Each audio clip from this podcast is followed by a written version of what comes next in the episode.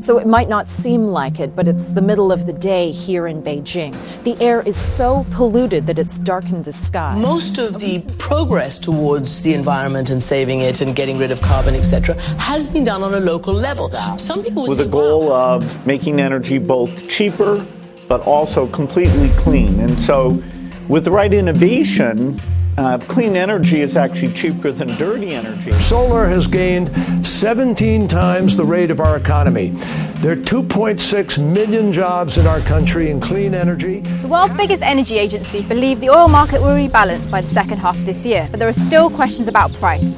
Brent crude is down by more than We will unleash the power of American energy, including shale, oil, natural gas, and clean coal. What we're going to do, folks, is going to be so special.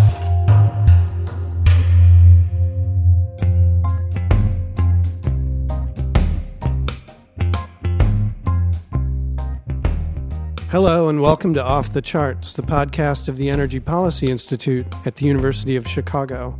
I'm your host, Jeff McMahon.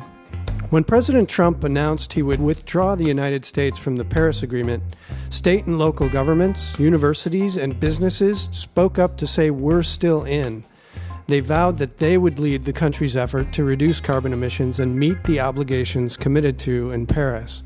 But how realistic is that?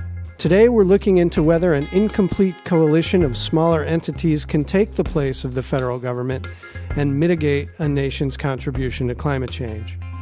We have Chris Wheat, the strategy director for the American Cities Climate Change Challenge at the Natural Resources Defense Council. Chris is also the former chief sustainability officer for the city of Chicago. Chris is in conversation with Amir Jina, an assistant professor at the Harris School of Public Policy. Amir is an economist who studies the role of the environment and environmental change in shaping how societies develop. Let's listen in on their conversation.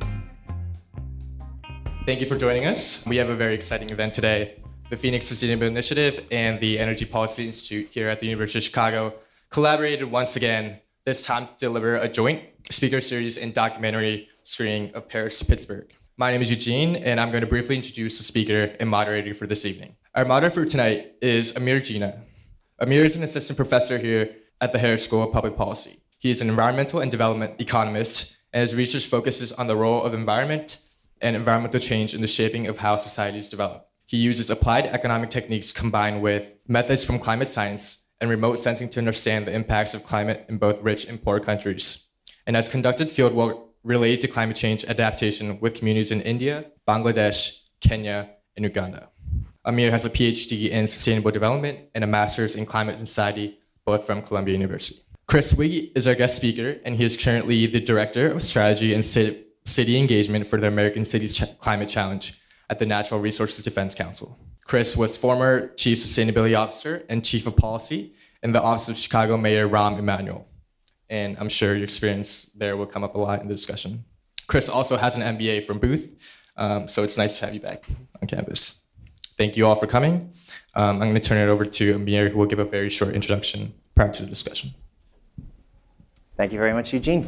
Um, first of all, thank you everyone for coming, and thank in, in particular Chris for coming to um, to talk to us. And I'm very interested in picking your brain about some of your experience working in this this field for for a number of years now.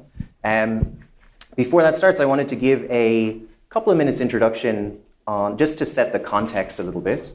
So just to to make everyone aware of what we're talking about. This is the this is how, in a way, we're thinking about climate change. First of all, what I want you to get from this, it's temperatures in the continental United States through time. And the blue lines are what's happened historically. And the three lines coming out from that are different scenarios of what the future might look like.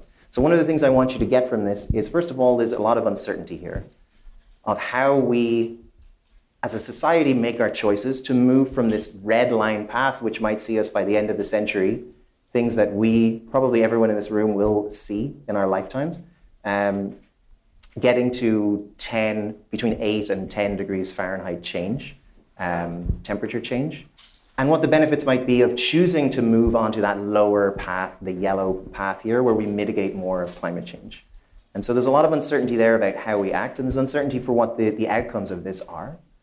And who actually is going to make those changes and make those hard policy choices that are required to move us off those different trajectories. At the moment, we're a little bit closer to the red trajectory here, this type of business as usual one, than we would probably like. Four years ago, um, under the UN Framework Convention on Climate Change, the Paris Accord was, was agreed upon, which was a set of voluntary targets which each country around the world, apart from two, um, agreed to to lower their emissions. And the trajectory of CO2 this time, in terms of tons of carbon emissions, that that agreement would have put us on was this light shaded blue line. Just to put the stakes of what we're talking about here a little bit more, um, to bring that a bit more to the fore, the dark blue line is what they had historically been. In the US, we have been declining for, for a number of years. And yet last year, there was a worrying reversal. So if you look at that last data point from 2018, this is what the growth was of CO2 emissions like in the last, over the last four years. And 2018 shows this reversal of trends. People had thought that even without active climate policy, because of different market trends happening in the United States, because of the shale gas boom, because of cheaper energy, and because of cheaper renewables, um, because of existing fuel efficiency standards and other policies, we would continue to see that decline. It turns out that without that concerted policy pressure, that might not be a foregone conclusion. The market is not going to take care of this without some kind of action. This is just showing, again, in terms of tons, what the contributions are to the different, um, the contributions from different aspects of the economy are to emissions in this country. And so for the last couple of years, transport has been has eclipsed power as the largest contributor to greenhouse gas emissions in the United States. So that's something where I think cities probably have a, an outsized role to play as well. When thinking about these policies, there's often a reluctance on the political side to engage with them because we think a lot about how expensive those policies might be. I think a lot of the costs of imposing taxes or imposing certain efficiency standards of enforcement of other aspects of the policy. This is from work that, that I've done a few years ago, which focuses on the other side of that equation, which is the benefits of taking some action. So this is under that business as usual scenario, damages to the United States economy from looking at a few different sectors.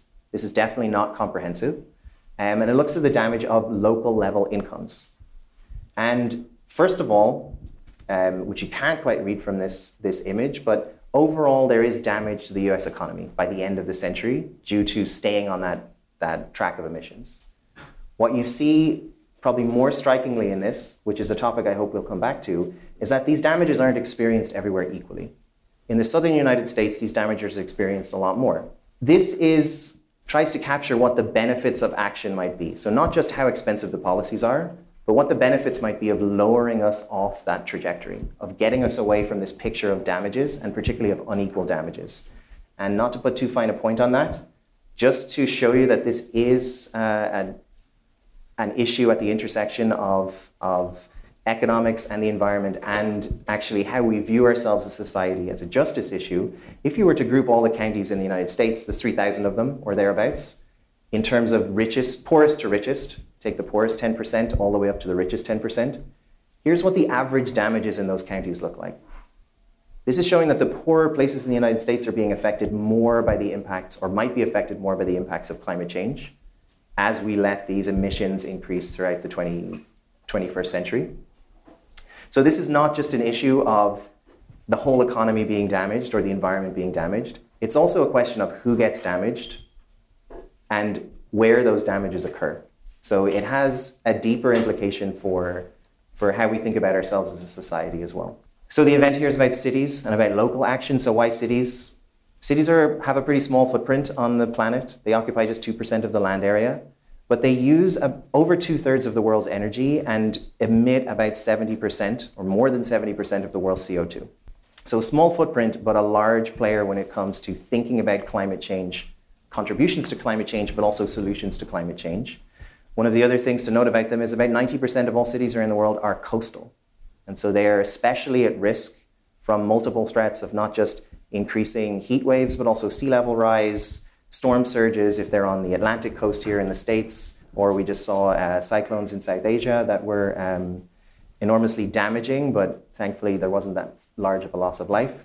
But people here in cities are also at risk from these damages in a way which is um, quite unique and something that we should uh, be focused on. I think that's the end of, of the introduction, and then why don't we dive right into it? So, the question that I pose at the top of this why cities? What is there about what can be done at a local level that maybe can't be accomplished at a, at a wider scale, and vice versa?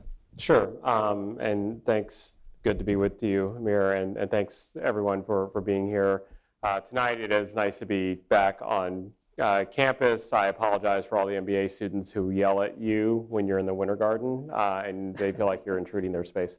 Um, so I, I, think there's a, a potential way of, of, framing the discussion about why cities and why mayors kind of care about this work. Um, I think that it kind of falls maybe into to three buckets. One, and I would say it's, it's innovation, infrastructure, and inequality. So from the standpoint of innovation, cities around the country, around the world are competing for talent. They're competing for businesses, they're competing for you.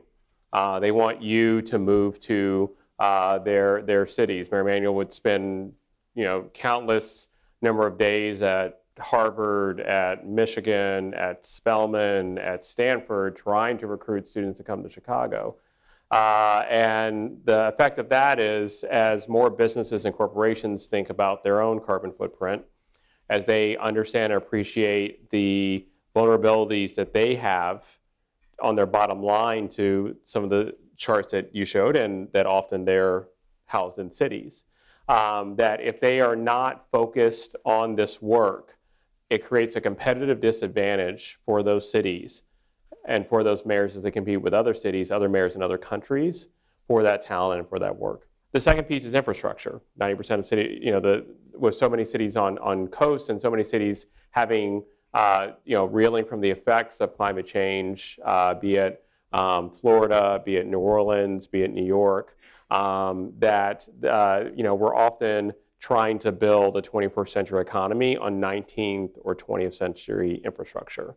And that infrastructure was not planned and thought out for uh, the ravenous effects of climate change. They were not planned out for um, storm surges to be as large. They were not planned out uh, for snowstorms to hit for harder and longer. Um, they were not planned out in a place like Chicago for, even though you know the number of rain events may be consistent, the gravity of those rain events are getting worse and worse.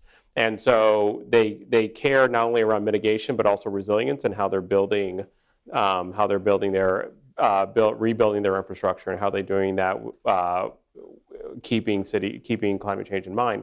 The third bucket is that you know, city, every city in the country, I think, is is grappling, uh, and some cities better than others, uh, around issues of inequality and and how, um, particularly, uh, people of color and low-income communities uh, have been crowded out of these discussions. They become the place where pollution is uh, it sits whether in here in Chicago, whether you talk about the East Side, um, down at you know 121st Street. If you talk about uh, the Little Village communities, you're seeing those um, seeing those effects. At the same time, and and this plays out both in cities and rural at rural communities or, or, or ex or ex-urban communities. There's a component of that that fossil fuel jobs often became a ticket to the middle class that, that you have. And you have that even here in Illinois. If you go down to southern Illinois, that you still have coal communities. And so it, it, in those communities, it's playing out in terms of how are we talking about a just transition. And knowing that although from a big picture, you know, the transition away from uh, coal, for instance, is the right thing to do and the right long-term play, how are we also thinking about those impacts in those cities? the flip side to the flip side is that this also creates an opportunity for to, to really kind of rebuild um, uh, America's middle middle class. And so, you know, one of the things that uh, in my work we talk with a lot of cities about are things like workforce development programs, um, particularly for returning citizens, um, citizens who may have uh, served time and or been incarcerated, uh, and how are we providing, you know, the jobs of the future, these clean energy jobs we talk about. Um, how are those uh, ultimately going to those uh, to, to individuals and communities that may have not seen the benefits of the information age over the last uh, several years, even over the last few decades? So picking up on that, the, your first on your, your the innovation point, it seems to me that what I've seen over the last few years is this shift away of thinking from, of just of the negative environmental consequences of climate change, but also thinking of it a little bit more as dealing with it or making policies related to it as just making plain economic sense. So, in a way, attracting the right people. And as you were saying just at the end, the um, trying to find the right, trying to use that as a springboard to the middle class or as a springboard to, to um, some kind of economic development for people. And is that a, a, change that you have seen during your time with the city of Chicago or, or afterwards? Yeah, I mean, I think that you're seeing there's there's a better appreciation. I would say actually for the costs and benefits. So there's every you can find every like Fortune 500 company has like a corporate social responsibility office, and they do good stuff. And I, I have friends and colleagues who, who, work in them, you know. But um, you're starting to see a shift in the conversation where the environmental work is not in just that corporate social responsibility office, but it's in the procurement department, it's in their marketing department. It, it's beginning to become core to the business. Some of that's a reflection of the clientele and, and how consumer attitudes are changing.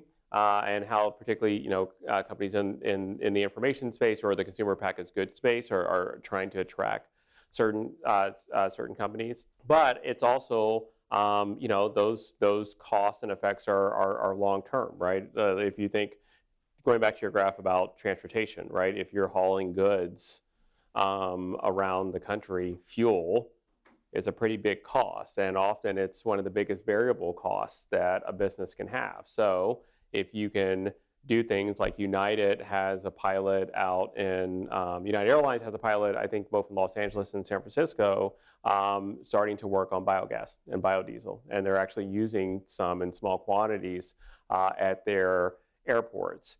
And it's that's an actually an interesting dual play because on one hand, it helps them from a revenue standpoint because it helps them control their fuel costs, which are you know which uh, inevitably almost bankrupt uh, has the ability to bankrupt several air- airlines.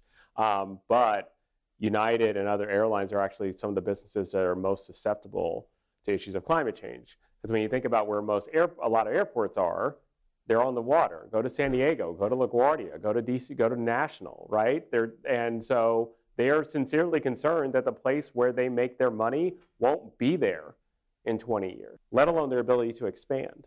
And so I think, the con- I think that the conversation and dynamic is changing. I think that more people are involved in that conversation within businesses and corporations, which is ultimately uh, ultimately a positive. And it's not. It's no longer. I think the car and, and it's there's some of this still here. I'm not going to you know let, us not let's be real here. Um, but it's no longer charity the conversation is starting to move away from charity.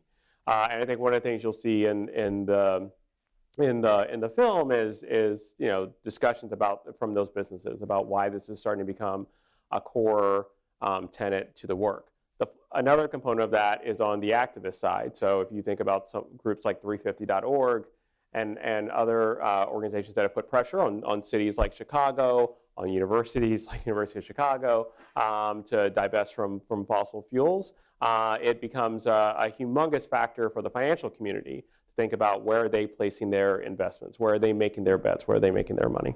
So on the, you mentioned the airports, yeah. or well, just a, a brief anecdote on what you're saying. So when I started out on, on doing research on climate change a decade ago or so, I remember there was always this refrain that we had of saying, this is only being talked about in environment ministries, and the envi- environment ministry is the least powerful arm of any government. Um, last year, I was at a meeting of central bankers and finance ministers of Central America at a discussion of climate change, and it's this trend that I've noticed that was kind of very obvious there that it's now being discussed, as you say, in completely different halls than it used to be discussed in. Um, you mentioned airports there. And can, can I add maybe one, yeah, yeah. one one place where it's really being talked to talked about are in um, military institutions, right? The Defense Department. As, as hard as the White House may try, the Defense Department is very clear that climate change is its biggest threat um, over the next several years. Uh, my old boss, Mayor Emanuel, you know, used to say that the next great wars of the, of the next half century are going to be fought over water. They're going to be fought over oil.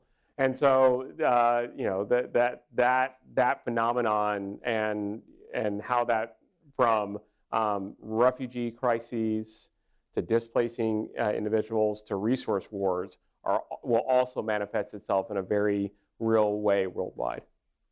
Maybe just picking up on that point, the, the do you think it's, t- it's got, gained so much traction among military um, organizations because they're used to thinking about uncertainty, about scenario planning, all the things that might hamper other climate, other agencies from making climate policy? Is that the answers are, the, the predictions of the future are inherently uncertain? And yet there's institutions that are able to deal with that and have historically dealt with that well? You know, I'm, I'm, I'm, I'm the last person who would consider themselves a military expert, um, but I do think that there is an element of, you know, the uncertainty about where assets are placed, right? They, you can almost make the same analogy to, to companies, right? So a lot of companies, particularly on, you know, areas like food, like coffee companies and chocolate companies are thinking about this because their assets are in places that may go away. And their ability to move goods and people from one place to another may evaporate. And so, how do they deal with that?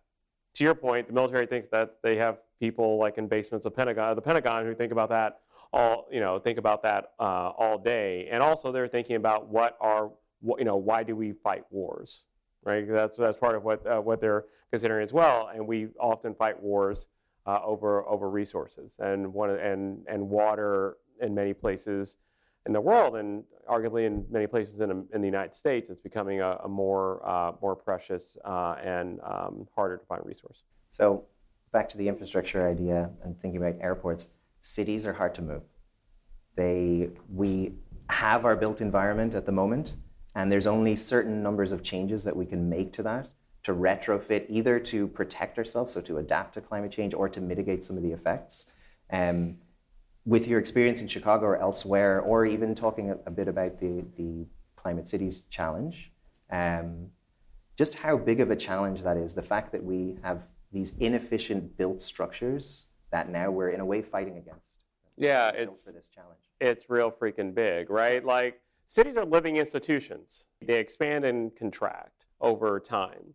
And the built environment just can't keep up. Chicago was you know, built for 4 million people or closer to 4 million people. We got 2.7 today. Uh, whereas you have other cities that are part of the challenge, like San Antonio, which is growing at you know basically 4% a year. Seattle, which is growing uh, even faster than that. And so they're trying to trying to keep up with where their population is going. And so and, and at the same time, you have you know you're you still have fairly tight budgets you have a lot of cities, and I would include Chicago in, in, in this, who are just a couple years out from recovering from the Great Recession of 2007, 2008, which put humongous constraints on, uh, on a particular municipal budgets.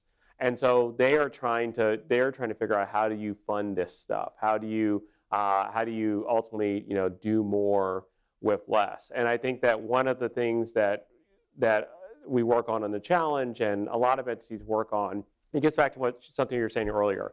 How do you integrate climate into the conversation so that when those decisions are being made, that that's being accounted for? So, and that could be things from where you put the bus lanes, or where you put new bus lines or new train lines. Um, where do you put new sewers? How are those sewers structured and sewers set up? Um, where are you building power plants? How are you building buildings and what are the requirements that you're putting in, either more or less stringent, around things like energy efficiency, accessibility to renewables, uh, et cetera. So, you know, there are a variety of policy triggers that cities have access to. Uh, and I think the, the question is how do you try to make all of them work um, at, at the same time? Knowing that cities, you know, at, at the end of the day, when most people think about your city, you don't you're not thinking you may it may be very important to you that your city is taking an active role on climate change but the way you feel your city is when like your garbage well not for y'all y'all are in the cocoon of uh, the Hyde Park campus but outside of the cocoon of the Hyde Park campus uh, is the garbage picked up? Is the pothole filled? You know is the police going to are the police and fire going to show up? Those basic city services um, that city halls and mayors have to deal with every day the question is how are you balancing and integrating those conversations with the other critical priorities that every mayor in every city faces around the country. Which, if it's a challenge in the US or in Europe or other wealthy countries, is kind of a much larger challenge in developing country cities where they're not even providing some of those basic services uh, to a large degree. Um, so, just from your personal experience here, how did you accomplish? How did how did Chicago accomplish, or maybe fail? Yeah, I mean, I think it depends on who you ask whether or not we accomplish trying much. to get this into into the conversation or discussion. What was the the organizational structure here which helped or hindered that? So um, I think that's that's a good question. One of the things, and this is to your to your point earlier about environmental ministers, if you look at uh, where, especially in local government, where the environmental policy and operational work sits, it sits in lots of different places. And I'm going to start talking a lot of just this will probably only be interesting to the political science uh, majors in the room. Um, but the organizational structure of cities is all over the place. And so, um, you know, when I was uh, when I was chief sustainability officer in Chicago, I was a appointee of the mayor. I, I sat in the mayor's office, and, and our staff and our our work was largely policy driven. Um, there are other cities around the country where they have like a Department of Environment or Department of, of Climate. If you look at a city like New York, they actually not only have a sustainability office, they also have a resilience office because they're thinking uh, they're, you know, that was uh, that was established after Hurricane Sandy, and so they're thinking about how are they integrating resilience planning so that the next time a huge hurricane uh, hits, that you know they don't lose power for nearly nearly a, a million different people. And so I think that the the structure on on how stuff gets done varies from city to city. What's critically important at the end of the day is is the mayor bought in? Does the mayor care about this, and how does the mayor push or not push this issue? Um, you know, there are lots of different structures to, to, to, to governments, but really it kind of comes down at the end of the day to whether or not the, the mayor is prioritizing this. Is the mayor talking about this? Is the mayor pushing policies? Is the mayor yelling at his or her staff to go get all this blankety blank stuff done, um, be it on, um, you know, in Chicago, uh, you know, we, we passed a fairly extensive uh, ordinance that requires all buildings to benchmark and disclose their energy use, all large buildings, 50,000 square feet and above, including several buildings here uh, on the Hyde Park campus. Um, we are now starting uh, later this year requiring that buildings actually put what's called an Energy Star score. So it's a percentile score um, from zero to 100 uh, in terms of your building energy performance. We're actually going to start requiring buildings to post that in their in their buildings uh, and provide that information um, at time of, of lease uh, lease or, or sale. Um, you know, we, we made a big push around, um, around biking and pedestrian access, both with the, the Divvy program, which you see tons of Divvy bikes uh, here on campus. Um, the city announced uh, earlier this year that that program is going to be taken citywide over the next few years, and so um, you'll see Divvy bikes in every um, every part of the in every part of the the, the city um, and also commitments around renewables. So the city uh, committed to, for its municipal facilities, so for schools, city hall, libraries, et cetera, that they'll be powered by renewable energy 100% um, by 2025 and doing the march and, and the work there. One of the important things that, so the, the mayor's buy-in and commitment is critical, but the sausage making is also really tough. You, on one of your slides, you put transportation. Transportation is actually a really tricky issue for local governments because, uh, like in, in you know Chicago, we got a government for everything, right? Uh, and so you've got so who runs transportation policy? Well, you got the you have a commissioner of transportation in the city of Chicago. You've got the Chicago Transit Authority, right, who runs the bus, buses and rail. You've got the regional transit authority that runs the Metra line uh, and the PACE buses out in the suburbs. You have a broader organization called the Chicago Metropolitan Agency for Planning, or CMAP, that actually does transportation planning regional wide. So who are you influencing? Who are you trying to get to move? Uh, and even in a place like Chicago, where you know there's a perception that mayors basically rule by fiat, um, that it's not just as easy as kind of snapping your fingers and saying, you know, so let it let it be done. And so, as a part of the climate challenge, the work I do, we actually are spending a lot of time with cities working on transit and transportation issues because they're really complex and they're really dense.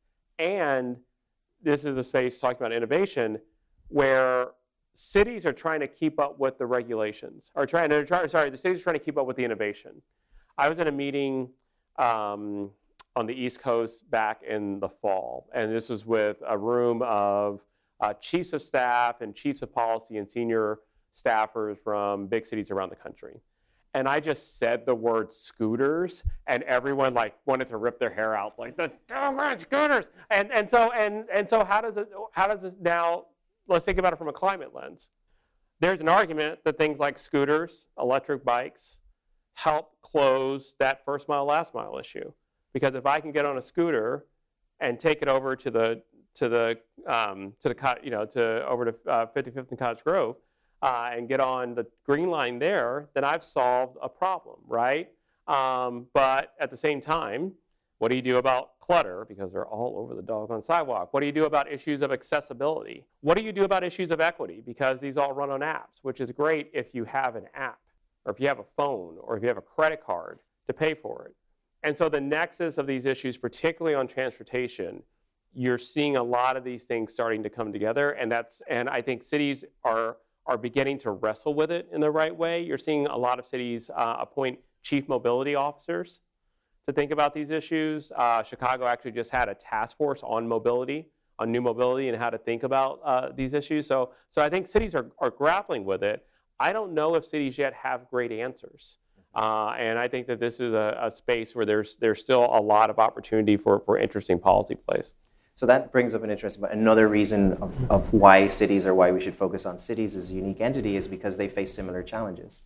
And so clearly through what the what you're doing with the Climate Cities Challenge, but other organizations like the C40, for example, is trying to share those innovations. How much communication back and forth have you been getting on, and have you seen good examples of policies experimented on in one city which have then been adopted by by many more? Yeah, I mean, all all mayors uh, just steal from each other, right? Like, there's rarely a new idea out there. They just like find an idea that another mayor did, and then they like put the word Chicago on it, and then it seems really new, and then it's like awesome, right? Um, so uh, I think that uh, particularly organizations like C40. C40, uh, the C40 Climate Leadership Group, um, is another entity actually funded by Bloomberg Philanthropies that was developed about a decade ago uh, with this very premise in mind that um, you know, the largest cities in the world face very similar problems, and so how are we bringing those cities together? It's now about it's now should be called like the C80.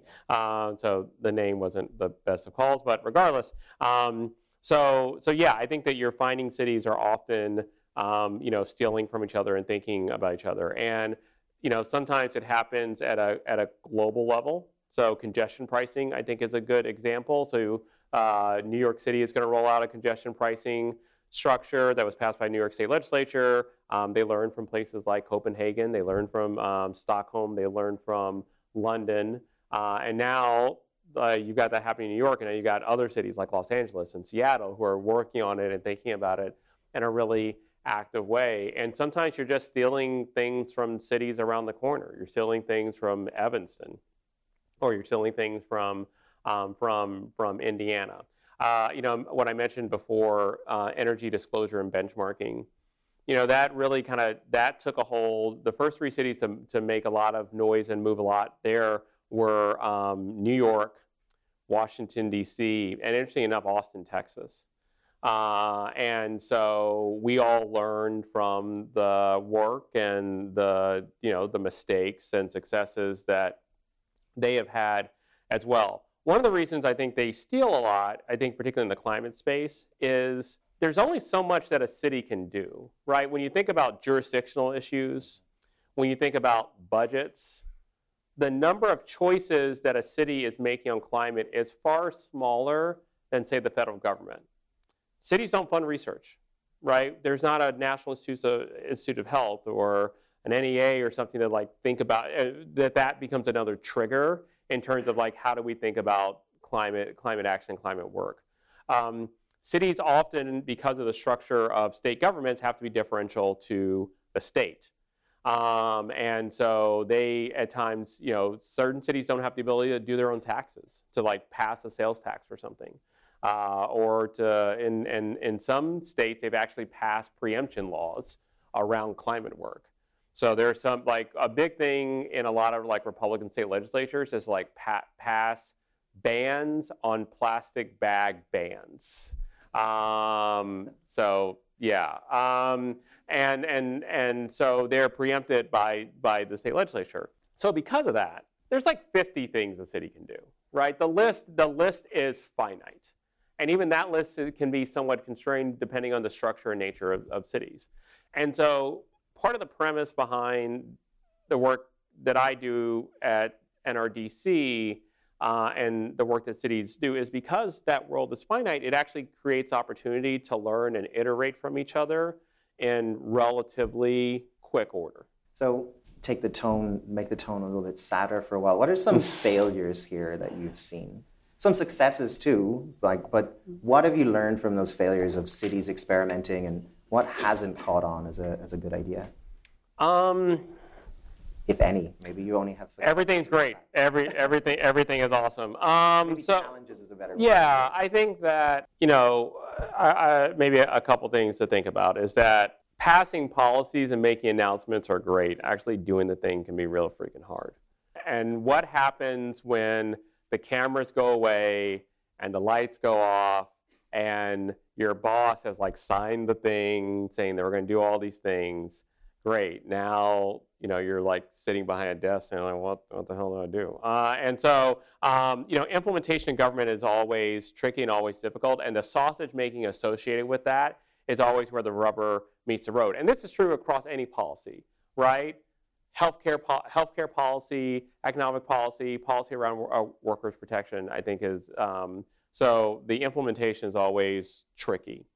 Um, so I think that that's been that's been difficult. Um, how cities work with other cities in their region can be uh, difficult as well because cities don't always have good relationships with their with the suburbs um, and or they don't have good relationships with the state government go down go down to downstate illinois and ask them what they think about chicago well they want they want to secede from chicago right there's like there's a there's a resolution in the illinois state legislature to be like Chicago, y'all go over there, and Illinois will hang out here. My personal opinion is great, but um, uh, pro- promise. Um, but anyways, so because you need the cooperation of other cities, the interests of those cities are are very different. Um, the mayors of, of Evanston and Oak Park do have a concerted interest in Chicago being successful because it makes the region successful. They are also not elected by the residents of Chicago. They're elected by their own residents, right? And and and that's not. And I'm not trying to disparage them in any way, shape, or form, but that can be a difficult balance in terms of how you cooperate and work, and and that's when it manifests itself in things like uh, what happens in a state legislature um, and whatnot. I think that the the the other piece here, and this is this can be tricky, and and we fight about this at at NRDC is do we focus on emissions reductions to the detriment of everything else? And how draconian from a policy standpoint should we or do we need to be? A lot of this came up in the discussions that were around the, the Green New Deal, right? Uh, about uh, which one talked about the magnitude and and and you know I, you can think about whatever you want. The simple fact that like we're having this discussion about the Green New Deal, I think from a decade ago right? Like if you're like, this is the thing we're going to talk about, you're like, really? We're at the point where we're having this discussion? So it, it says something about where the discussion debate has gone. Um, but, you know, how far do you really want to go in terms of, and, and how big is the problem? And who gets caught up in that? So going back to the inequality discussion we were having earlier, right? Um, you could mandate today um, you know, buildings adopt something called the net zero building code, which basically, you know, means that, that you're using net zero power, which has tremendous emissions benefits because um, from your chart earlier, for cities, it's really buildings and transportation. Like that, that's 95% of the game. That's great. What it's super expensive today. It'll probably be different 5, 10, 15 years from now. Well, we have an affordable housing crisis in Chicago. So are you, are you okay with less affordable housing being built um, while still meeting emissions targets? That's a very absolute, that's a very like absolute example. I'm not saying like that's what's, what's happening, but those are the choices and trade-offs that we have to think about. How, going back to infrastructure and the built environment, um, you know, we have to see dramatic reductions in single occupancy car use. And Chicago is better than a lot of cities, but it still ain't great um, on, on those issues. Well, what do you do? Um, and what do you do on 81st and Halsted? Or maybe even a better, a more clear example would be um, a place like 120th Street, where you are two miles, if best, um, from the red line. Okay, so you're going to tell that person you don't get to have a car anymore because they got to get to work. And and and so I, I think that that is one of the pieces that, that we continue to wrestle with. And that and that that ultimately that that becomes that's what public policy is, right? Public policy is choices and wrestling with those choices on a daily basis, knowing that sometimes one thing has a prioritization, sometimes another thing has a prioritization. What you'll see in the film is that sometimes you don't have to pick, which is a nice thing. You'll see stories about um, returning citizens in, in California and farmers in Iowa uh, who are working on, on, on renewables. And so, so finding those nexus, um, nexi, nex, someone here knows the right term, um, uh, is, yes, uh, is, is, is really critical. And we keep looking and we keep trying to find those, those, those unicorns. It's a big, and it's good because I, I, I wanted to try and end on this point, this inequality point anyway. It's, it's an interesting thing that you raise, which is that there's work and there's evidence now showing that it's people without any kind of political involvement or voice or lower income who are more affected by the consequences of, chi- of climate change, which is already happening to some extent around the US and definitely in other countries. Um, but there's also the point that you're raising is that people can be more affected by the policy solutions to those to those problems. So policies that are created to help decrease the impacts on a, on a certain low income com- community could end up disadvantaging them in, in some way. Do you have, so from your own personal examples or Yeah. personal experience or from, from the work that you're trying to, to spread, the, the, the, the information you're trying to spread with the, with the cities you're working with now? Sure. I mean, How do you ensure that, that, that people don't lose out on either end of that? bargain? Yeah, I sometimes we don't get it right. Um, and uh, I'll like an example, and it's not climate related, but it's environmental related. I did when I was chief sustainability officer. I did a lot of the work on Chicago's bag tax, right? So seven cent tax for all dispos- disposable bags, and so we spent a long time wrestling with the issue of do we charge that to all Chicagoans? um, or do we provide exemptions for um, folks who are on um, on assistance programs, low income residents, low income communities, et cetera? And because seven cents multiple times a week starts adding up if you're on a fixed income, um, or if you you can't keep food on the table, um, and which you know tens of thousands not hundreds of thousands of Chicagoans deal with on an annual basis. And uh, and that one that was a tough call. You know, where we ultimately landed is that um, is that from a blight standpoint, um, that you know people in lower income communities get to uh, deserve the right to not have bags strewn over their all their communities as well. Uh, and we ultimately believed in the impact and effect um, that the bag tax can can have. Now that one we got relatively lucky because we saw um, um, uh, across communities and, and uh, around the around Chicago that we saw you know pretty good up to or pretty good reductions in in, in bag use, uh, and so we, we we were we didn't see as much of the disproportionate impact. I think on something like congestion pricing, now thinking kind of future forward, um, something like congestion pricing where you're charging to come into the downtown core or or you know a certain area of the city um, that is manifesting itself in, in, in a real in a very real way going back to this concept of transit deserts or communities uh, in cities where you don't have good transit access. So you don't have good transit access. So that's strike one against uh, someone, and, and that could be for political reasons, that could be for reasons of institutional racism.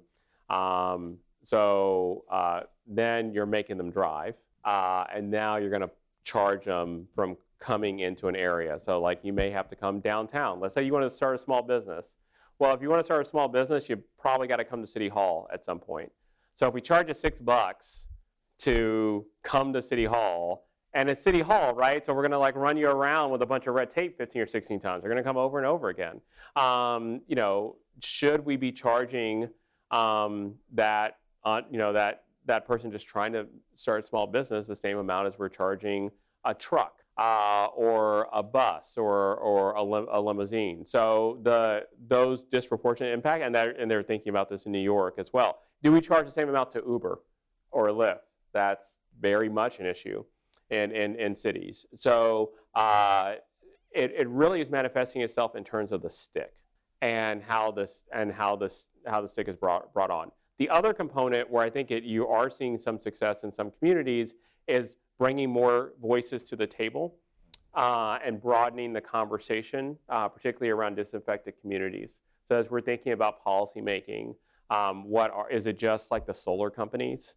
Uh, at the table? Is it just like the environmental groups at the table? But how do we make sure that environmental justice groups are a part of it? How do we make sure that houses of worship and communities are, are part of those conversations? How do we bring young people into those conversations in a real and meaningful way? Um, to make sure that it's not just like it, it's, it's not just good enough anymore to just like not screw things up. Uh, the question is, how are we actually making things better at the same time? So, last question for me is, and I have to critique uh, the federal policy at the federal level in this country, where a large proportion no. of policymakers choose to use the word believe uh, about facts, which is kind of a dangerous uh, rhetoric to start. But where there's effectively a vacuum in federal policy, how important are things like the US states climate alliance, or the group of states who said, we're going to stick to the Paris Accords, or the climate challenge, or the C40 or other things in putting pressure back? Or is that just, is it a lost cause? Well, Can this be accomplished as well without federal action? So I'm gonna I'm gonna put the policy question back to you. I'll answer the political. I'm a political hack, so I answer the political question. So from a political standpoint, I think it's critically important because I, I, ultimately, and, and I do get a little concerned about this also on the on the political side. It's like, oh well, states and states and cities will just solve it all. No, we can't abdicate the responsibility of the federal government in this work. But I do think that where cities, states, counties, companies, and other entities are important is that it keeps the pressure on. It keeps the it, it keeps the discussion. You know, there the, the, the climate challenge is not just in um, Boston and Seattle and Chicago, like the usual suspects. You know, we work with Albuquerque, and we work with Indianapolis, and we work with St. Petersburg, uh, we work with San Diego, uh, which is the which has a Republican mayor, the, the biggest city in the country with a Republican mayor, who is very aggressive, uh, actually on these things like transit-oriented development, reducing parking, and things like that. So I think there there is there is tremendous political value to keep it in the conversation and keep it a part of, of, of what's happening, and and also putting pressure from a tactic standpoint on moderate Republicans to recognize and understand that this issue is not necessarily going away. And you do see, I think, a, a slew, not a humongous, but a, a, critical mass of, of moderate Republicans in, in Congress. You see some Republican governors. Massachusetts has a Republican governor, has had a pretty good track record on climate issues uh, during his tenure. Uh, it continues that conversation, continues to push. It may not be as aggressive, frankly, as, as, as progressives would like, um, but that's that's politics. That's that's policymaking. So, um, Professor, what the fancy chart. So, what what what is the uh, what is the like? How can cities and states move that?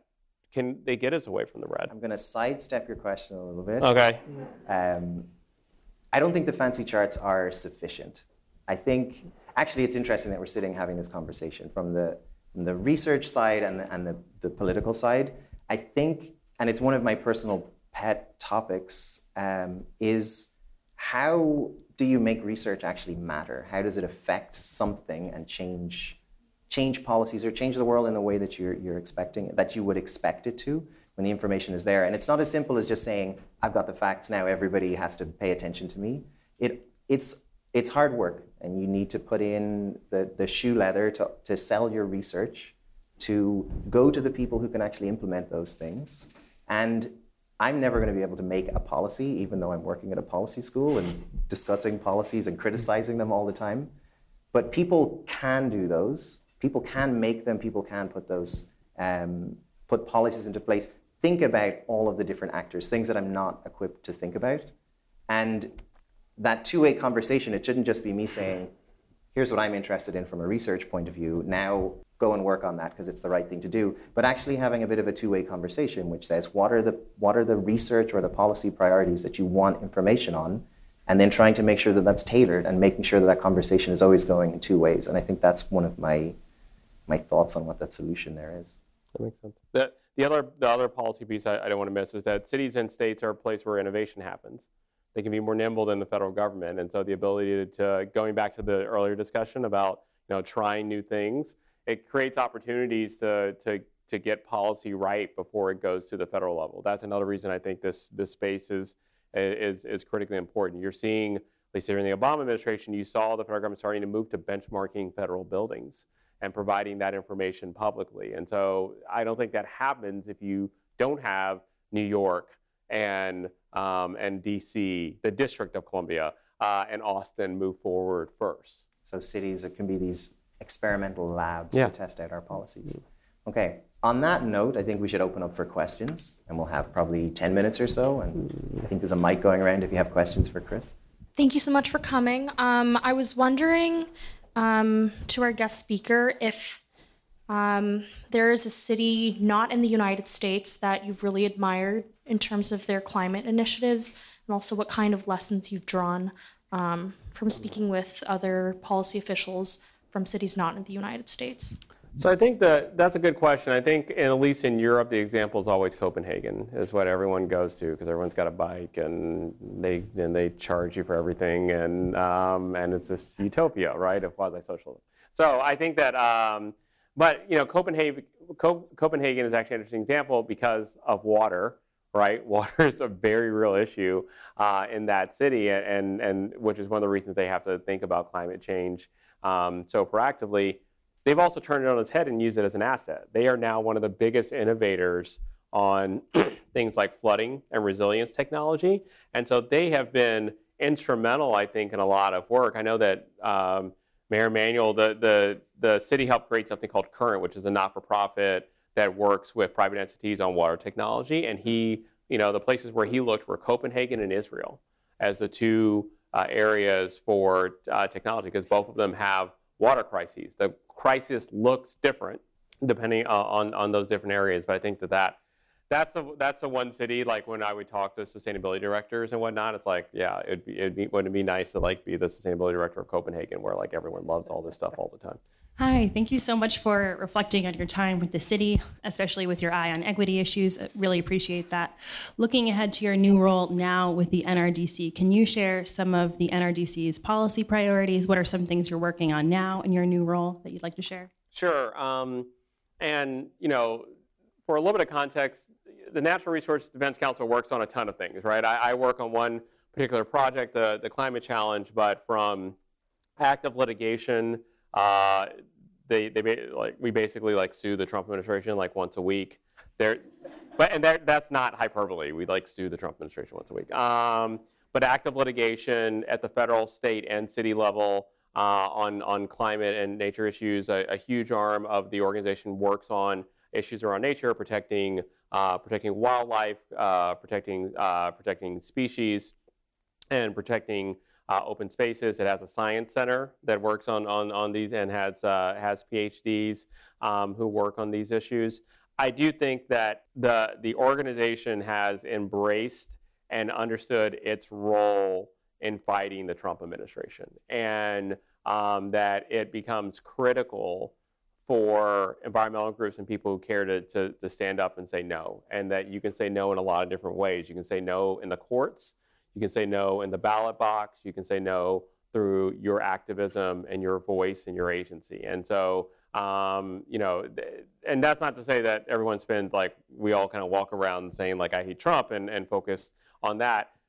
One of the things you see, and, and one of the reasons I think that that Bloomberg Philanthropies partnered with NRDC around the around this work is that NRDC is more and more seeing its role in cities and seeing the importance of, of that work. Uh, I think that uh, NRDC has for a long time had, an, um, had a, a, large team in China, and I think they're focusing more and more on city issue and urban issues in, in China, despite the difficulties of working in, being a not-for-profit in China.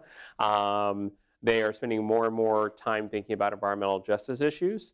Um, you know, it's interesting. I used to fight with NRDC, like in my old role, like like I like I like I was a city official, right? And we have tremendous environmental justice issues. And then I went and went and worked there. It's like, hello, colleague. Um, this isn't awkward. Um, so, um, but I do think that that NRDC in general has has taken uh, a much more aggressive path on uh, on those issues. I also think that uh, on on urban issues. I also think that it is embracing its role as an advocate uh, at the at the state level, and so you can walk into you know uh, over a dozen state houses probably today, and there's someone who works in or for NRDC in that state house today fighting uh, for environmental issues. So, so taking the advocacy role, taking the policy role uh, on issues of transportation, on issues of, of, of, energy, in addition to what you would think of as quote unquote core environmental issues around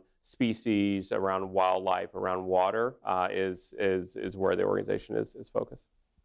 Uh, I want to ask a follow up on something you just said. Um, both in your old role and now in your new role, uh, what do you think the relationship is usually between cities and advocacy groups? Do you think it's more competitive or more cooperative? It's kind of a frenemies um, situation. I think that um, uh, sometimes we work together and sometimes we we we fight each other.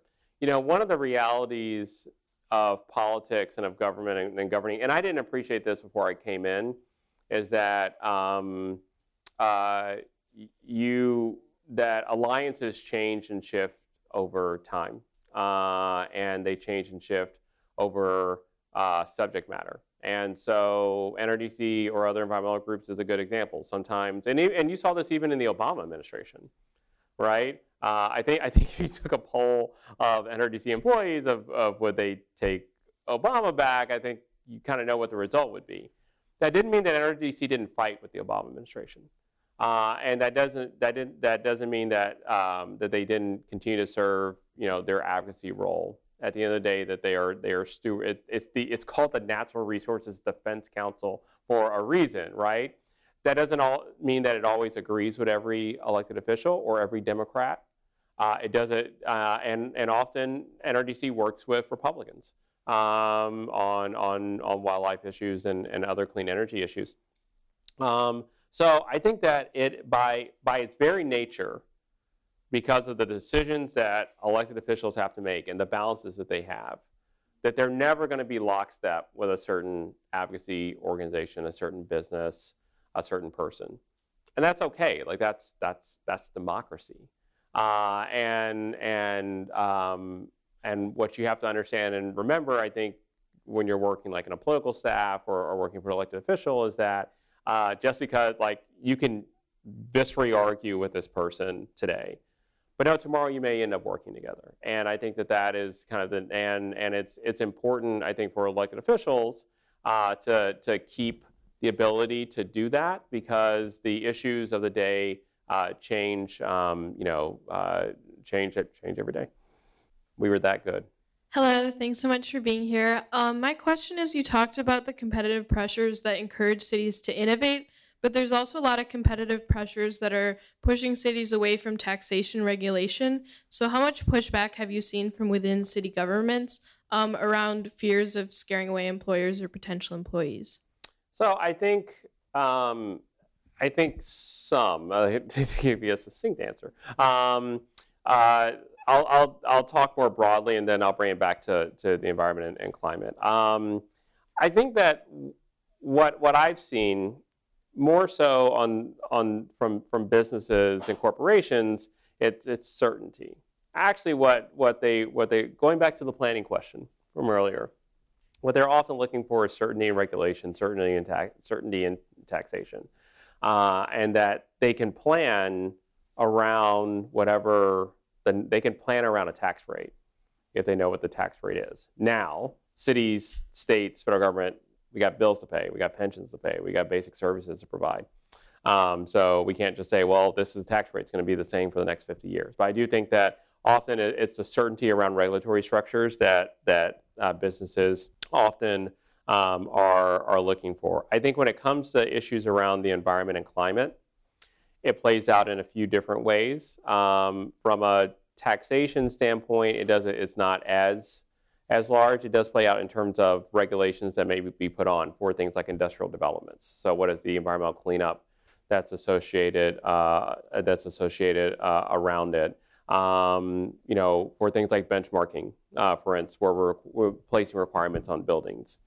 Who's paying for that, right? Uh, upgrades to buildings come at a cost. So who's going to foot who's going to foot the bill?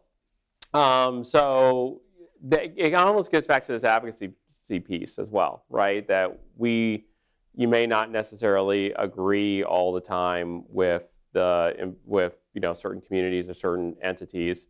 That also falls on government to do a good job of governing. Um, so a case in point, we did this energy benchmarking ordinance where we're disclosing information. Uh, I think it passed in 2013. Got 17 no votes uh, in the Chicago City Council out of 50. That's a lot in Chicago City Council, where every right where everything where a lot of stuff becomes 50 to, to nothing. And I think it's a credit actually to Natural Resources Defense Council, to Institute for Market Transformation, to a lot of my colleagues at the mayor's office who worked really hard in terms of information, good governance, making sure that we implemented the ordinance in the right way. When we then did something far more draconian, where you got to put your Energy Star score in your in your in the front of your building, uh, we did that in 2017 and it got two no votes. And I think that that's a function of the of both the macro, because the discussion on climate has shifted significantly, and the micro that like government actually got something right. And so it becomes more as, as, as we do more regulations, as we do more, more taxes, it becomes more and more incumbent on government officials to be good stewards of time, effort, and money on the part of residents. Because if you do that, you often get more leeway. Hi.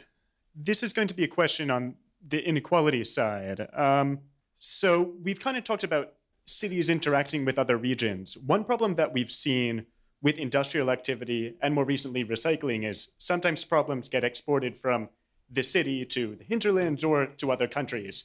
How does this work from a political perspective since you know you're dealing with your constituents here and now?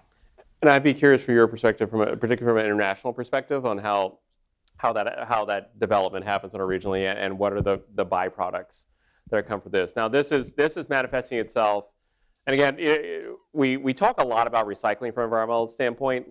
just to kind of be real here, recycling is a very like plastics and waste are a very small portion. Chicago, it's about five percent of our emissions come from that. So, but it's playing out recycling because we can't send all our stuff to China anymore, right? Um, and you know, it, it, that it's it's a very fair question because cities are very myopic. It goes back to the Oak Park Evanston example, right? They're very focused on can I move the this problem out of this city, right? Can I take a job from this city and put it into uh, into my city? That's where I think the regional cooperation, when it works well, it actually it actually creates it creates good op- it creates good opportunities. And when cities are thinking about it in the right way, they know that not every job is necessarily going to be in their city.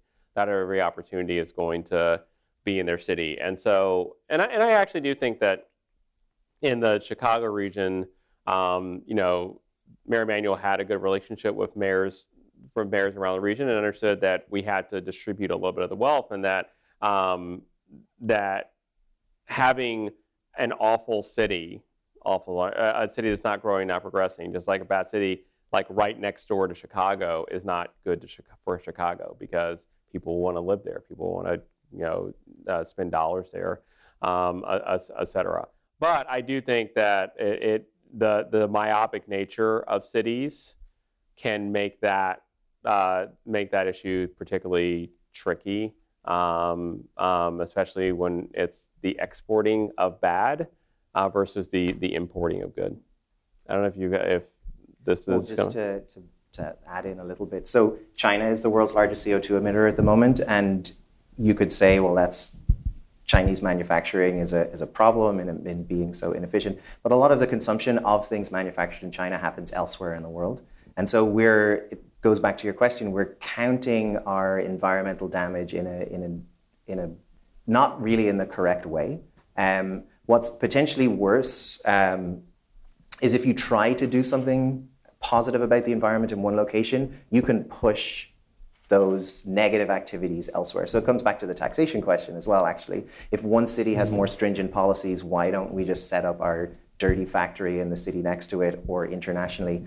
And there's very little incentive for an individual country to move when you know that there will be this, this leakage or, or spillover effects. And so climate change becomes, on the one hand, intellectually fascinating because it's this massive, unprecedented collective action problem. On the other hand, a really depressing thing to think about because it will require a lot of very innovative solutions and a lot of individual actions to test policies and other things to start off before, um, or, or demonstrating actually that there's positive benefits to uh, um, adopting those policies unrelated to the environmental benefits before people start to make policies in that way or enforce them. Um, and it's just it's a it's a difficult problem, and that's one of the reasons why I think the the city's point, your your final point of um, cities being these good places for experimenting on those policies. At the moment, people are afraid to act because we're unsure of what the consequences might be. If you can enact policies at a smaller scale, but a scale which actually has some consequence, um, that actually provides a, a potentially an enormous benefit to, to, to solve that collective action problem. It removes the uncertainty, it removes the fear. Um, it might even stoke some healthy competition as people race to get greener, like New York and Chicago would probably yeah, 100%. want to compete with each other in some way. So it comes back to the idea that, that it's a hard problem, but, but uh, having the ability to demonstrate policies that work is probably a, a beneficial thing to, to come around and solve that. I mean, one way to think about it, um, if if every city moved, one of the advantages of things like C40, if every city moves together, if we could all like tie our hands together in you know some like weird Pareto optim, um, optimal scenario, uh, then we could probably do a lot more, right? Going back to your question about taxation and, and businesses and um, and and that. So at times there's a race to the top, at times there's a race to the bottom, right? So yes, if every city would commit that we are all going to do a carbon tax together, bam, it becomes easier because then because, then every business uh, has to pay it, uh, no matter where they go. We're all going to do congestion pricing together, easy. Um, the one holdout is where life gets difficult. So if you band a bunch of cities together and say that we're going to move in some way, shape, or form together, it also reduces the opportunity costs in terms of going going somewhere else. Okay. And I think that that's all the time we have.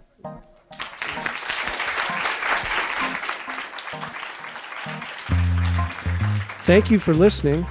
This event was part of a speaker series hosted by the Phoenix Sustainability Initiative, a student organization that promotes sustainable practices at the University of Chicago and in its neighborhood. Make sure to subscribe to Off the Charts wherever you get your podcasts, including on EPIC's website at epic.uchicago.edu. Until next time, I'm Jeff McMahon.